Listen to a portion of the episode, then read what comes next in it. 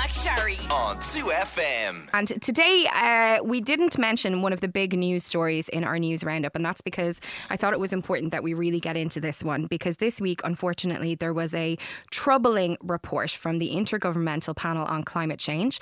Um, it's not a pretty picture that they painted in terms of where we are as a planet, in terms of global warming and indeed climate in general.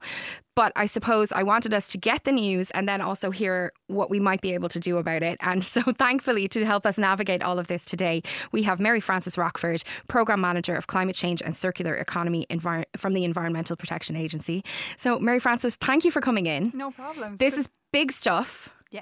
Uh, so I suppose if we could start, maybe just give us the top lines from the report, just in case people missed it. Okay, so in terms of the international IPCC report, what we're seeing here really is that the message is strong. Climate change is happening.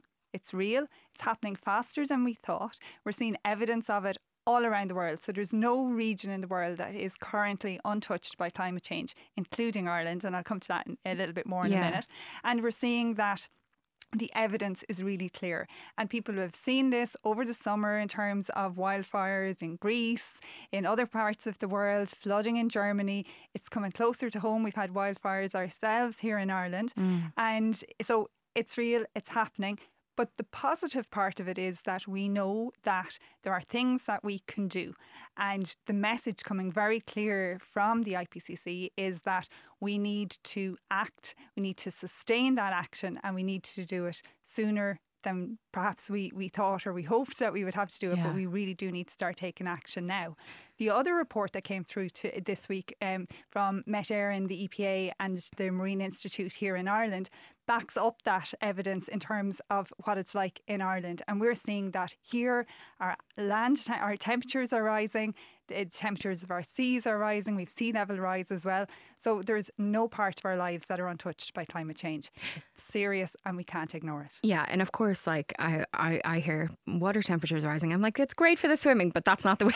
That's obviously not the way we need to look at this. Because I did see some reporting that was something about like countries set to bask in record temperatures, and I was like, well, it's all very well basking until you realise that it, this could lead to the end of the planet. Well, what we know now is that we're living at a time that is warmer on our planet and here in Ireland than it has been before in terms of how our agricultural systems have developed, how our political systems, how we live our lives. This is warmer than humankind have lived before. So from that perspective, it's very, very, very significant. How we see that coming through is in terms of the type of organisms that are, are living in our seas, um, at the ti the length of our growing seasons, and, and and how that impacts in terms of our agriculture, um, and also in terms of how we live day to day. So we might think that you know. Uh, almost a, a point one degree, or almost a degree of warming, um, uh, to to walk around and enjoy the summer might be quite nice. However, um, we have to remember that if you're in a, in an urban environment, if you're in the city, that's significant. That's a, a degree or two higher than we're quite used to,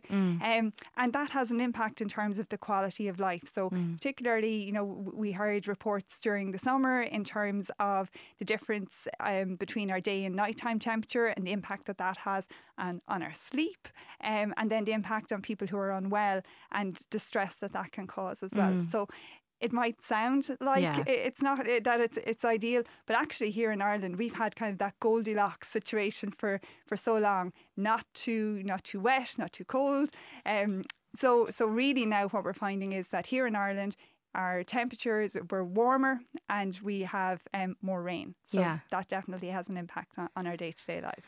So, uh, what can we do? What what is at the root of this? Like, what's the primary culprit? And is there are there things that we can do as individuals? Because I've seen a lot of debate online, you know, where people are saying it's all very well for us to stop using plastic straws or to, you know, cut down on our single use plastic use or, you know, whatever it is, move to a different car. But like, is that actually going to make a difference or is it all really in the hands of kind of global corporations? Well, every emission counts, and that really came through quite strongly. So, yes, we can plant trees, we can use technology to, to absorb carbon from the atmosphere, but actually, what we need to do is to not emit in the first place. Okay. And that does mean that on an individual basis, on a corporate basis, on a governmental, on a country basis, we all have our, our role to play and we all have to work together in relation to this. So, no one action is is too small when it, when it comes to this. And we can see this, you know, if you're an individual, if you like, I can talk you, you through your day, you know, mm. in, in terms of, of what you can do. And we see that like the start, like the big piece is our energy piece. So we burn fossil fuels, oil, coal, peat in, in Ireland for, for a long time. And that powers how we heat our homes, how we drive, how we live our lives in, in terms of the electricity. So when you get up in the morning, you're preparing for your day, you know, think about all the energy uses that you have. You know, do you have electric shower? How long do you stay in that shower? Can mm. you can you cut that down? As you're preparing to leave the house, are you switching off your radio, your laptop? Um, and then as you go out to, to make those decisions about how you're going to, to to live the rest of your day, you know, can you turn off the heating? Can you, you know, is there an app you can use to to control the heating to be on, you know, when you come home rather right. than a few hours? So you're you, a lot of this is in relation to planning ahead. Mm. Then we're thinking about travel and are there other options for us? So, you know, many of the actions that we take have a benefit in terms of human health and the environment as well as climate. So, can we now, you know, think about using public transport? Can we walk? Can we share um, a, a lift to, to, to, if we're going into work? You know, it's more sociable as well. So there's there's benefits there mm. for us on, on a personal level. Then, as we go through the day and you're thinking about, well, you know, you're going to eat during the day, well, you've got choices then. So, one of the big changes that you can make in, in terms of uh, your climate impact is in relation to food waste. Mm. And, you know, we, we waste vast amounts of food here in Ireland, you know, uh, and globally. And so think about well you know can you use last night's leftovers? Can you you know if you're going to buy food like are you looking at your portion sizes? And then you're also thinking a little bit about well the packaging that that comes in. Mm. so you know if you're able to bring your own in a reusable container great. Not always possible though. And your your climate and your environmental actions don't have to be sackcloth and ashes. So really, what we're seeing are great measures that that great companies that are coming through that you can buy your your containers in reduced um, packaging or in a reusable packaging, which is mm. even better. That um the the food waste thing, I only learned about this recently the, the environmental impact of food waste. It's huge, isn't it?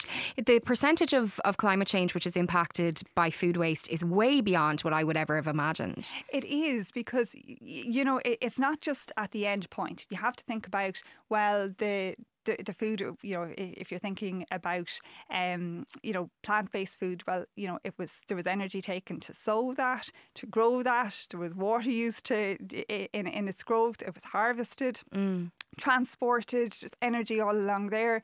Then it, you know, it was, you know, it, um, processed in some some way, maybe transported across the, the globe. Yeah then it was prepared, then it was transported to a shop, then you went someone went to the shop to get it. So it goes on and yeah. on. And then often we bring it home and we waste about a third of it. Yeah. So like that is just like you know, of all the actions that that you can take, it's like just one that that really it benefits your your pocket it benefit it just makes it makes huge amount of sense.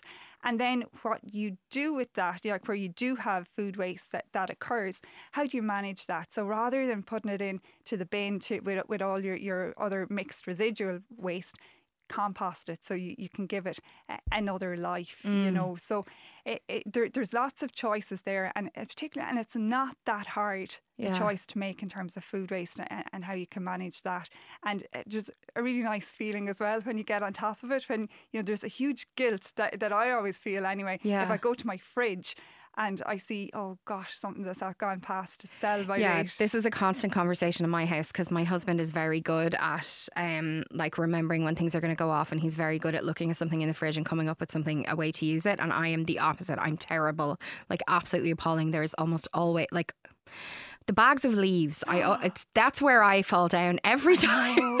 every time they always end up going bad in the bottom of the fridge, and so my husband is on at me. But you know, I suppose I hadn't, I didn't, re- I hadn't thought about. That's the truth. I did know. I hadn't thought about the impact of that, and I think that's such a good way, for, you know, a good, a good easy way for people to make a difference in their lives. Can I ask you quickly about technology because obviously, you know, solutions are being come up with all the time. You know, there are replacements for the use of fossil fuels in so many ways. You know, yes. from electric cars to solar panels. Like, should we should we be seeing a lot more of this? Like, I feel like we're quite slow on the uptake of these alternative energy sources. Actually, we're quite good in Ireland. Are we? Yeah, and we really made quite, you know, in terms of the international field, we're, we're yeah. leaders in terms of particularly wind energy, and yeah. we're really making a move. And we have a target that by 2030, that 70% of our energy will be from renewables. And, and is that an, is that quick enough?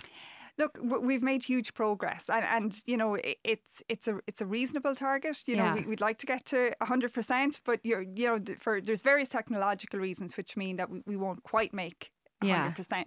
But we are, we're, we're leaders in, in, relation to this. We see that um, wind energy in particular on land and um, offshore wind energy is going to be a, a key feature of Ireland's um, energy mix into the future, and we are we're ahead of where we thought we That's would good. be in terms of a move away from fossil fuels for, for energy use. But we also do, you know, need to look at home in terms of what we can we can do ourselves to, to manage our energy usages. And we see that, you know, I, I mentioned earlier, there's various technologies now to for your smart home mm. and looking at, you know, apps for controlling your heating. We also see that we've got much more energy efficient appliances. And um, so there's lots of choices that we can make in order to, to manage our, our energy and mm. uh, and use technology um, on a day to day basis in a, in a much more efficient way. We also see in terms of our building regulations. So, you know, it's not that long ago that things like solar panels were, you know, quite a novel yeah. idea. But now, you know, you, you, drive down any street or, you know, any, any road in, in the countryside and you see houses with solar panels. Um, I myself have solar panels at home. It's mm. great feeling. Yes, there's an initial outlay, um, but it's lovely to know that you know that when you turn on the tap and the water that you have, you know, didn't come from um, from a fossil fuel source. And are your solar panels? How much of your energy is that kind of giving you? So what it does for me, it is um, in the in the configuration that, that we have at home. It just heats our hot water. Okay, but that's like when but I say just heats all your hot, hot water, water, Yeah, that's all. That's all our hot water. So we don't have an electric shower anymore, um, and it, it more than covers our, our our needs for the household. And you know, people are often afraid that oh, in winter I'm not going to to have you know when the sun doesn't shine so much. We actually get by pretty much with just a kind of a, top up of, of, the of our, our oil system mm. um, for our, our, hot water during the during the winter as well. So it works quite efficiently. Yeah. Um, and there are of course supports now for for people in terms of upgrading their homes, but you know it doesn't have to be high tech. Yeah. You know, you can start very simply, yeah. you know, because many many of us are, you know, either have been or are renters. Yeah. So there are simple things like a you know just a door stop or you know the your your your draft excluder that you can put at the bottom of your door. Mm. Um if you've got an open fireplace um, and you're not using that, there you know you can take measures to to block off that as well, you know, to, to bear in mind safety concerns too. Yeah. And um, look at your windows to see if there's drafts coming in around yeah. those. So before you even go to the point where you're investing in huge technology or you know you, you know technology that has like any cost, you can see that there's some really simple steps that you can yeah. take, which are, which are quite positive. Before I let you go, uh, you know about this stuff, obviously, way more than I do. And you're not feeling hopeless, it doesn't feel like. No, um, because like what what I, I what I know is that we have you know even in Ireland we have a climate action plan from 2019 that's mm. been currently updated. We know from like looking at the data that if we implement the measures that have been set out there, that we can achieve our targets. Now, you know, we have a more ambitious target coming to 2050 that will halve our greenhouse gas emissions. Even knowing that that ambition is there and that there's steps being taken and a commitment to mm. deliver on that does give me hope. Also, you know, we have the like the awareness. So like I've worked in this area for a while, and yes, absolutely, the messages we heard this week were very bleak. But what gives me encouragement is that I'm actually in here talking to you about it mm. this morning. That the messages is hard, but we're not without hope, and we're really hearing that from the, the climate scientists as well. Okay, they are saying we need to take action, we need to do it now. But if we do it, then our future is safe. Okay, thank you so much. That's Mary Frances Rochford, Programme Manager of Climate Change and Circular Economy at the Environmental Protection Agency. Thank you very much. Louise McSharry on 2FM.